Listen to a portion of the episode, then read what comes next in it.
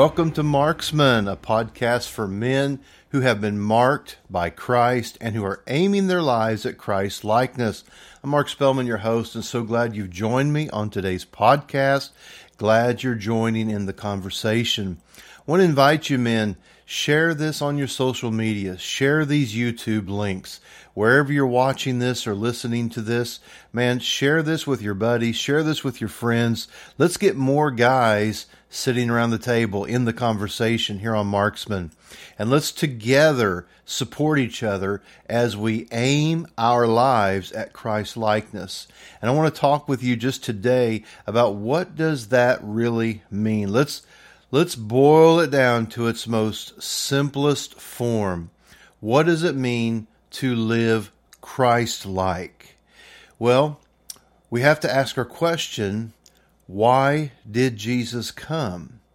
What was lost that he was restoring? What was lost in the Garden of Eden? And what was restored through the life of the man, Jesus Christ? That's the question we need to ask ourselves because if we can answer that question, then we know why he did what he did, why he came, and, and we can real quickly maybe jump to a conclusion, think, well, I needed to be forgiven. My sins needed to be forgiven. That's true. All have sinned and fall short of the glory of God. Yes, our sins were a major problem in us coming back to God. Our sins had created a huge void, a huge gap, a huge chasm over which we could not cross. A bridge had to be built.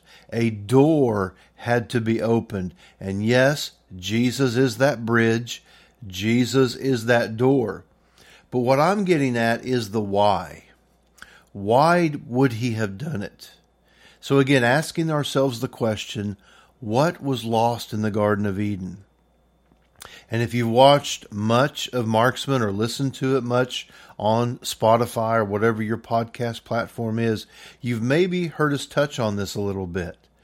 But back in Genesis chapter 3, one time I was doing some study in that portion of Scripture, actually planning to kind of teach in a different direction from what I discovered but this has been a frequent thing with me and the Holy Spirit. Sometimes I'll be in the scripture and I'll just be digging into something, whether I'm personally in the word for myself or whether I'm studying for some something I'm going to be ministering, you know, to others about.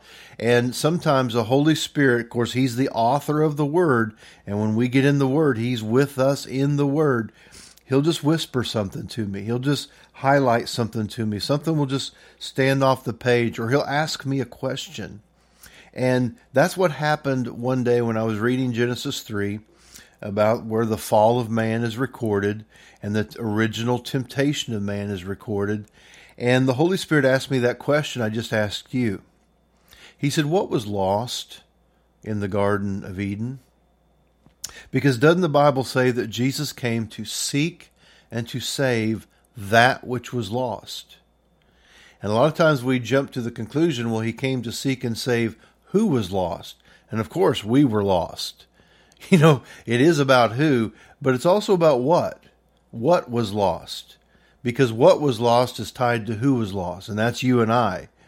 And let's take that word lost real quick and define that you know, a lot of times if you talk about being lost, guys, you know, you think about, well, you're out in the woods, you know, you, you kind of lose your orientation. And so you're kind of, you don't know where you are. So you could use the term lost. And yes, that's a, that's a valid definition of lost. But when Jesus taught about the word lost, Luke 15 records a trilogy, a trilogy of stories that Jesus taught about things that were lost talked about a lost sheep, talked about a lost coin, and then he ta- talked about a lost son. And yes, uh, again, the definition of being lost in the woods and kind of being disoriented, don't know where I am, that's valid. I'm not challenging that to say that's wrong. But I'm saying when Jesus taught on a, the subject of being lost, the coin, the sheep, the son, in Luke 15, basically what he's talking about is something was not where it belonged. Something was not where it was belonged. The coin was not where it belonged. The sheep was not where it belonged. The Son was not where it belonged. And so something that is lost is simply something or someone not where it belongs. Okay, so now back in the garden, the Garden of Eden. What was lost? Well, the heart of man is no longer where it belongs. We're no longer in a place where we once were before sin entered the human experience. So let's go back to that day when Adam and Eve fell, and let's go back to that question Holy Spirit was asking me, and I was asking you earlier as we began here today. What was lost in the Garden of Eden? So I began to put forth to the Holy Spirit the things that I I knew what happened in, in Genesis 3. This was the fall of man. This was the original temptation. These were things that I knew, things, things that I've been taught, things that I understood, things that as I read through that passage I could clearly see. But the Holy Spirit pressed upon my heart again what was lost in the garden? What really happened in the Garden of Eden? And I honestly, as I combed through it, I read through it a couple times, I couldn't come up with any more answers other than the fact of what I I could see and what I'd been taught. And I knew that man had had sinned and and Eve, you know, had had sinned and gave to her husband and he did eat and and you know they they violated God's instruction. They they broke the rule, right? We understand that they broke the rule. Um, they ate what they weren't supposed to eat. Um, I just couldn't come up with any more answers. And Holy Spirit kept pressing upon me. What really happened in the Garden of Eden? What was lost? And because I couldn't come up with any more answers theologically that I knew were the, the correct answers, and none of the things I were saying was wrong. That is what happened. But Holy Spirit was trying to get even deeper into the issue because it's tied to what was restored through the life of Jesus and why Jesus did what he did for you and I. So here's what I did. I just said, Holy Spirit, I, I guess I don't see what you're wanting to show me. What what really happened in Genesis 3? What really happened in the Garden of Eden? What was really lost? And it was almost like a, a smile. I could sense the smile and pleasure of the Holy Spirit. And he said, Mark, what was lost in the Garden of Eden was a father lost the trust of his son and daughter. Wow, that that that hit me pretty deep. I thought, how did I not see that? How did I not get that? I mean, to me, a rule was broken. And sometimes that's where we we come at God from. God's just this rule maker, and then we got to be the rule keeper. God's the rule maker. This this Bible is just a book of rules, and God's the enforcer of the rules, and you better not break the rule. And sometimes that's all it can be to even people we try to share our faith with and we try to share the Lord with and we talk to them about the reality of heaven and hell and and sometimes it can all be about the rules the boundaries don't cross the boundaries don't break the rule you know I'm thinking about as I'm, I'm, sharing this with you. I hadn't thought about sharing this, but uh, my son Samuel one time came to to mom and I, and and he said, "Hey guys, I want to share with you something the Lord revealed to me." We were doing some work here around the house, and actually, uh, the, the, house where we live, um, it's on a property where there's some cattle, and cattle, you know, a little feed lot not too far from the house here, and and Samuel and Daniel were helping uh, Mr. Murphy here with some of the cattle. And he was out one morning early working with the cows. It was his turn to take care of the cows, and he was out just taking care of the cows. And the and the Lord just whispered to him, like I mentioned earlier. The Lord whispered to me, and He said, "Samuel, rules without relationship breed rebellion." So I want to say that again: rules without relationship breed rebellion. So I want to tie into the today this idea of relationship. And I want to define for, for you today that faith is a word connected to relationship, not theology. Faith is a word connected to relationship and trust, not theology. Because what the Holy Spirit whispered to me that day was that very word trust. What was lost in the Garden of Eden, what was lost was a father lost the trust, trust of his son and daughter. And so then flip the coin, what did Jesus restore? What was Jesus' life given to you and I about? Was it was it just to remove our sins? And don't don't hear me wrong. I'm not saying just to make light of it. I'm saying just in a sense of only. Was it only to remove our sins? No, it was to remove our sins, but why did he remove our sins? So that something could then be seen about his life. What was his life? What does it mean when we read that Jesus only did what he saw with his Father? What does it mean that he only said what he heard his Father say? What does that mean? That means he lived a life of complete trust. He lived a life of complete dependence upon the Father. Go with me, please, to Psalm 118. Let's get into some scripture here today. Let's let's see this in the Word. Psalm 118, verses 8 and 9. This is an interesting uh, verse and you can you can find this on the internet. You can find this just with a simple little search, but it's an interesting point. Um, you know, obviously, man created chapter and verse in the Bible. It wasn't something necessarily God created. These these books we say of the Bible, these letters in the New Testament, they weren't written in chapter and verse. That's something man did for reference sake. And sometimes when you look at the chapter and verse, you know, sometimes the chapter changes, but the thought the thought isn't necessarily changing. So sometimes that chapter thing can kind of get in the way of staying in the flow of the thought of what the writer is saying. So I'm not saying the chapter thing is all about being inspired, but it's interesting. God works in spite of man's dealings. And so even though man put the chapters and the verses there for reference sake so that you and I could say, go to Psalm 118, verse 8, and we all are looking at the same words, that's very, very convenient. But it, Look at this in Psalm 118, verse 8 and 9. It says, It is better to trust in the Lord than to put confidence in man. It is better to trust in the Lord than to put confidence in man. So, trust is what this book, our Bible, is all about. This is all about trust because it was all about trust in the Garden of Eden. And it was all about trust in the life of the man, Jesus Christ. When he said, I only do what I see with my Father and I only say what I've heard with my Father, what is he demonstrating? What is he exemplifying? He's exemplifying a man trusting God. So back to this chapter and verse thing.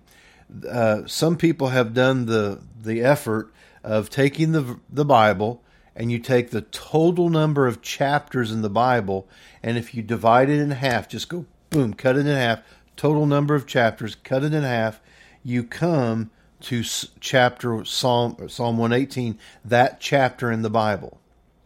So that's you could say that's the center of the Bible. So you go from Genesis to Revelation, total number of chapters, whatever that number is, cut it in half, you come to Psalm 118. And if you take the total number of verses in the Bible, whatever that number total is, chop it in half, you come to Psalm 118 and verse 8. In other words, it's 1,188. So whatever the double that is, I can't do the math in my head, but that's the center verse of the Bible. This is the center chapter of the Bible. And it's interesting, right before Psalm 118, you have the shortest chapter in the Bible, Psalm 117, and then right after it, Psalm 119, you have the longest chapter in the Bible.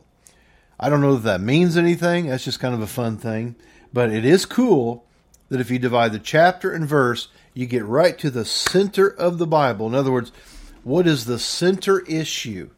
What is the center point of Scripture? What is the Bible telling us about what the issue is in life? It's about trust. It's about who are you trusting? It's about who can you trust? It's about where do I put my trust? Psalm 118 says, It's better to trust in the Lord than to put confidence in man. We've all been let down by man. Somebody has let us all down. Being disappointed by people is just a, it's almost just something you can count on in life. But the Lord has never let us down. We can put our trust in Him. And it is better to put our trust in the Lord than to put confidence in man. Go to John 15 with me. Let's look at another scripture and see how Jesus himself, in his own words, said that this issue of trust was what his life was all about. And he connected his life and he compared it by virtue of what he said to the life of Adam. In fact, the Bible, Scripture calls Jesus the last Adam. Of course, Adam and Eve, first Adam, Adam and Eve, uh, you know, originating Adam, but then Jesus, the last Adam. So here it says in John 15 and verse 10, here's what Jesus said, John 15, verse 10 If you keep my commandments, you shall abide, you will continue, you will live, you will dwell in my love. Even as I have kept, I've obeyed my Father's commandments and abide and dwell in his love. So again, this idea of obedience. He said, if you keep and obey my commands, you'll abide in my love. Just like I kept and obeyed my Father's commands and abide in his love. So this idea of obedience, and I mean that's a four letter word. Sometimes we don't like to talk about those four letter words, but that's a powerful word. Who are we going to obey? Because who we obey is who we're trusting. See, do you see how trust, or you could say faith, those words are synonymous. Again, faith is a relational word because faith is all about trust. And who we trust is who we're going to obey. Who we obey is who we're trusting. And so Jesus said, If you keep or obey my commandments, you're going to abide and you're going to live in my love. Just like I kept, I obeyed my Father's command and abide and dwell in his love. In other words, he obeyed the Father and he's asking us to obey him. He trusted the Father and he's asking us to trust him. So let me ask you the question today, men. Do you trust Jesus? Do you trust this man, Jesus Christ? Do you trust him that he is the Savior of mankind and the Savior of the souls of man? Do you trust what he gave us as his words recorded in the gospel accounts?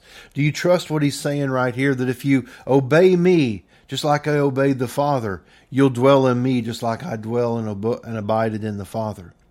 Do you are you willing to answer that question today? Who do you trust? Who can I trust? Where do I put my trust? Because that's the issue in life. That's the answer you got to come up with before you leave this life, before your heart stops beating, before you take your last breath. You have to answer the question Who can I trust? Who do I trust? Where do I put my trust? And do you see in John 15:10 that what was lost in the garden was man trusting God, man remaining in the love of God. And what Jesus restored was a man trusting God, a man remaining in the love of God. See, the first Adam did not remain. The first Adam did not trust. The first Adam did not obey. The first Adam did not believe. At some point, that trust was broken. At some point, he disobeyed. But the last Adam, Jesus, he never broke that trust. He never didn't obey. He never didn't trust. And that's why he said, Come, follow me. Trust me. Obey me. Follow me. And I want you to go to Hebrews 4 as we conclude today's podcast. Hope you're enjoying today's conversation about what's the Bible all about? What's the issue in this life? What's the center of this Bible about? It's all about trust. It's all about who will you trust? Who can you trust? Where do you put your trust? Because sometimes, like in Luke 15, all those parables, what was lost? Something's not where it belongs. Where does our trust belong? Psalm 118 says, Don't put it in man. That's not where your trust belongs. Where does my trust belong? My trust belongs in God. My trust belongs in my Father. My trust belongs in Jesus. That's where my trust belongs. If my trust is not in Jesus, if my trust is not in the Father, then my trust is misplaced. My trust is lost. But that can be solved just like that. I can put my trust back in the Lord. I can put my trust back in God. And maybe that's something you need to do today. Maybe your trust is not where it belongs. Maybe you're just wrecked with disappointment, wrecked with frustration, wrecked with irritation. You're, you're just, you're cycling in anger and frustration. It's all about trust. Restore your trust today. Put your trust back where it belongs. Don't put it in people. Put your trust in the Lord. We're called to love people and trust God. We're called to love people and trust God. Put your trust back in the Father today. Put your trust back in Jesus today. Put your trust back where it belongs today. Look at Hebrews 4. This is so powerful. We're going a little bit longer today. I'm not apologizing it, but man, this is such a strong word on my heart for you today, men. Let's put our trust back in the Lord. Let's restore our trust back in Him if we're dealing with frustration, if we're dealing with irritation, if we're dealing with anger, if we're dealing with hopelessness, if we're dealing with any of these feelings that are toxic and hurtful, causing us to behave in all kinds of ways, we don't need to treat our wife that way, our kids that way, our coworkers that way. If we're just unhappy, it's it's simply the Bible says, "Happy is the man who trusts in the Lord." That's right, recorded in the book of Proverbs. Happy is the man who trust in the Lord. So if I'm not happy, it's an indicator. It's an it's like an alarm. It's like my dashboard goes off on my car. Something's wrong. You know, check engine light, so to speak, in my the heart of man. If I'm not happy, it's simply because I've misplaced my trust. My trust is somewhere other than the Lord. My trust is somewhere other than God. If I'm not happy, if I'm not fulfilled, if I'm not full of joy and peace, the Bible says in Romans 15 13, God, who is a God of hope, will fill you and I with joy and peace in believing. So if if I'm not believing and trusting, because believe is a trust word, if I'm not believing and trusting God, then I'm not going to have joy and peace. But if I'm believing and I'm trusting God, then I'm going to have the fullness of joy and I'm going to have the fullness of peace. And it doesn't matter how men are treating me, people treating me, even my wife treating me, my children treating me, people treating me. My joy and peace is not based on their behavior. My joy and peace is based on who am I trusting? Who am I following? Who am I believing? Come on, guys. We can do this. We can walk with Jesus just like he walked with God. So here in Hebrews 4, I'm going to read verse 2 from the Amplified. So get ready. It's going to be a little bit loud because it's amplified, right? And I hope it amplifies and just literally just uh, uh, hmm, that it just sears your heart. And these words are branded on your heart today out of Hebrews 4, verse 2. It says in the Amplified, Indeed, we have had the glad tidings, the gospel of God proclaimed to us. How many we've had the gospel of Jesus Christ, who he is and what he did, and why he did it because we're so valuable to God. We're His lost sons and daughters, and He wants our trust back in Him. Our trust has been lost. We've put our trust in other things. We've put our trust in our careers. We've put our trust in people. We've put our trust in things. We've put our trust in accomplishments. And all those things leave us still empty because our trust belongs in God, in Him. So we've had this good news delivered to us. just like that good news of deliverance from bondage came to them. This is the children of Israel. But the message they heard did not benefit them because it was not mixed with faith. What is faith, men? That's right, trust. It was not mixed with trust. It was not mixed with faith. And I love what they amplified in parentheses. It says, this is what faith is. This is what trust is. It's the leaning of the entire personality on God in absolute trust and confidence. It's what faith is. It's the leaning. You can lean on God. You can lean on His promise. You can lean on His word. You can lean on His Spirit. You can lean on His Son. You can lean on Him. I can lean on Him. That's what faith is. It's the leaning of the entire personality on God in absolute trust and confidence in His power, wisdom, and goodness. Come on, guys. Let's put our trust back in God. If anything's stealing your joy, if anything's stealing your peace, it's not because of what's happening, it's because of where your trust is. Just for me too. I'm we're in this together, guys. I'm having just a little powwow with you. I'm not just encouraging you, I'm encouraging myself. If something has stole my joy or yours, if something has stole my peace or yours, it's not because of what they did or how it's going. It's because of where my trust is. Come on. It's because of where my trust is. If my trust is in God, my hope can be full. My joy can be full. My peace can be full because He is faithful. Hallelujah. Say it with me, guys. He is faithful. What's that mean? He's trustworthy.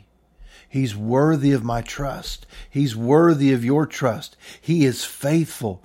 If he did not withhold Jesus, Romans 8 says, he will not withhold anything that you and I need. Man, guys, I hope this has stirred your heart today. I've stirred my own heart. I've stirred up my own hope. I've stirred up my own joy. I've stirred up my own peace because God is faithful. He is worthy to be trusted. Even though Adam didn't trust him, him and Eve didn't trust him, Jesus did. And then Jesus gave us his life, and he's going to robe us in his righteousness, his perfect life of trust and obedience. He gives it to you and I as a gift, and he says, Now follow me. Let's trust God together. Amen. Let's follow Jesus today, guys. Let's follow Jesus all week long, every day, all day. Let's just walk in the righteousness that He gives us and let's trust God. Let's trust God's Word because He is faithful. I want to thank you for tuning in to Marksman today, watching the podcast, listening to the podcast. And again, encourage you guys, share this link, share this YouTube link, share this with your buddies Let's get more guys sitting around the table. Let's get let's get the support that we draw from one another as together we aim our lives at Christ likeness.